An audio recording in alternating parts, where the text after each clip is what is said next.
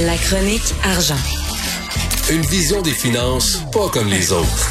Yves Daou, bien sûr, il faut euh, débuter en, rendant hommage à Michel Nadeau, euh, qui était un visionnaire de Québec Inc., euh, qui a été un gars qui s'intéressait beaucoup à la gouvernance, qui était toujours prêt à parler aux médias.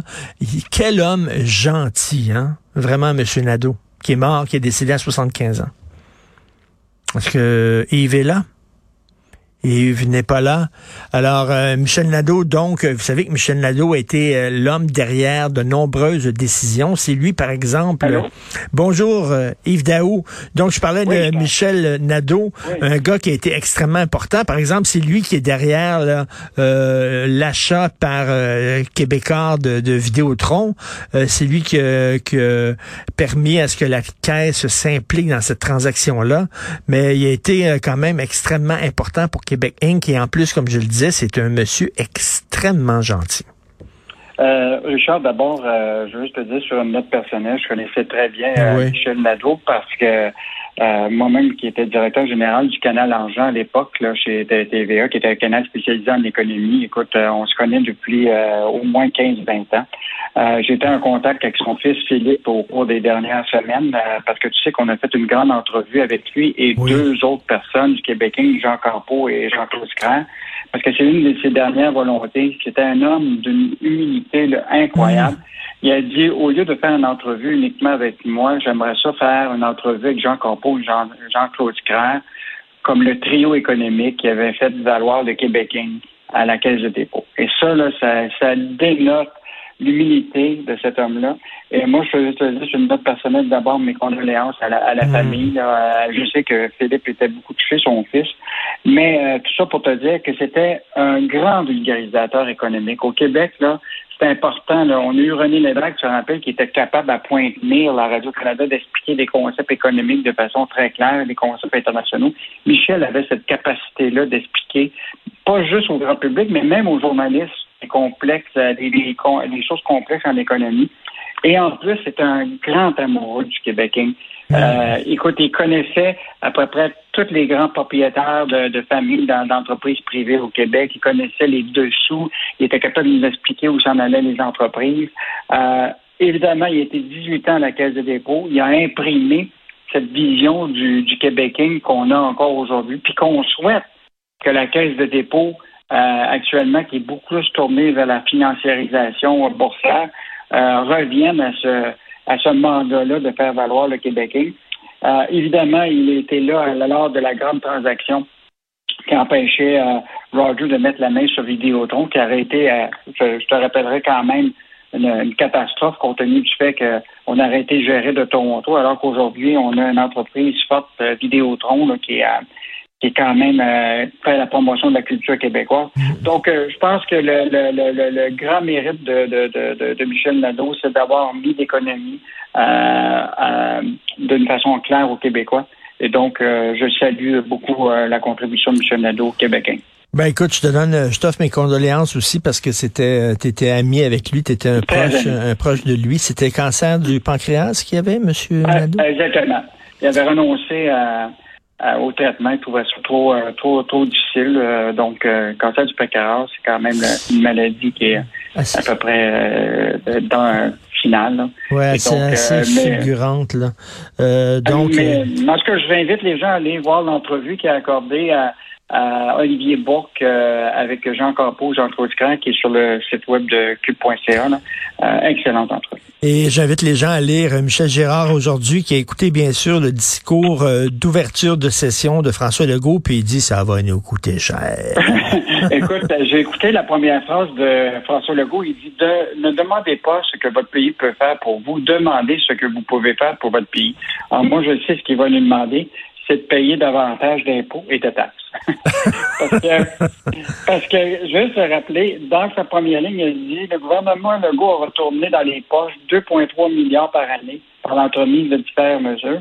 Et Michel Gérard lui rappelle mais pendant cette même période-là, il est venu nous chercher 10 milliards de dollars en impôts des particuliers, cotisations, plus de taxes, etc.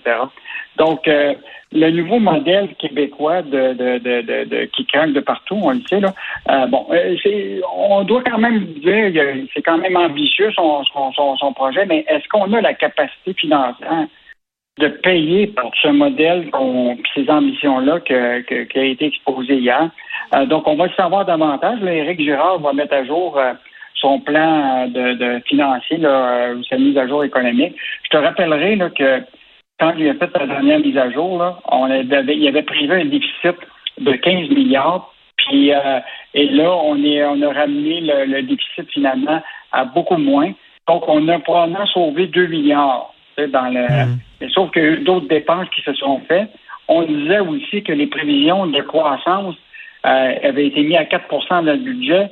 Là, les économistes prévoient plus du 6 ça, c'est avant de voir toute la pénurie de main-d'œuvre qui va peut-être affecter la croissance de l'économie du Québec.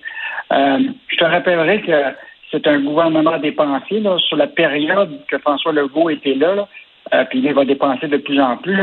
Les, dépenses euh, gouvernementales est deux fois plus élevées que la hausse des revenus gouvernementaux. Donc, selon les dernières prévisions, en quatre ans, les, les revenus sont de 11 milliards et comparé à une hausse de 23 milliards de dépenses.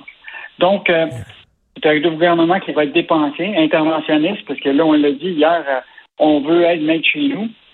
On va intervenir dans l'aide aux entreprises encore davantage, aider les familles. On veut des pôles en, dans toutes sortes de technologies, la technologie mondiale, de l'électricité, etc. Donc, c'est un plan ambitieux, mais est-ce qu'on aura la capacité financière de se payer ça?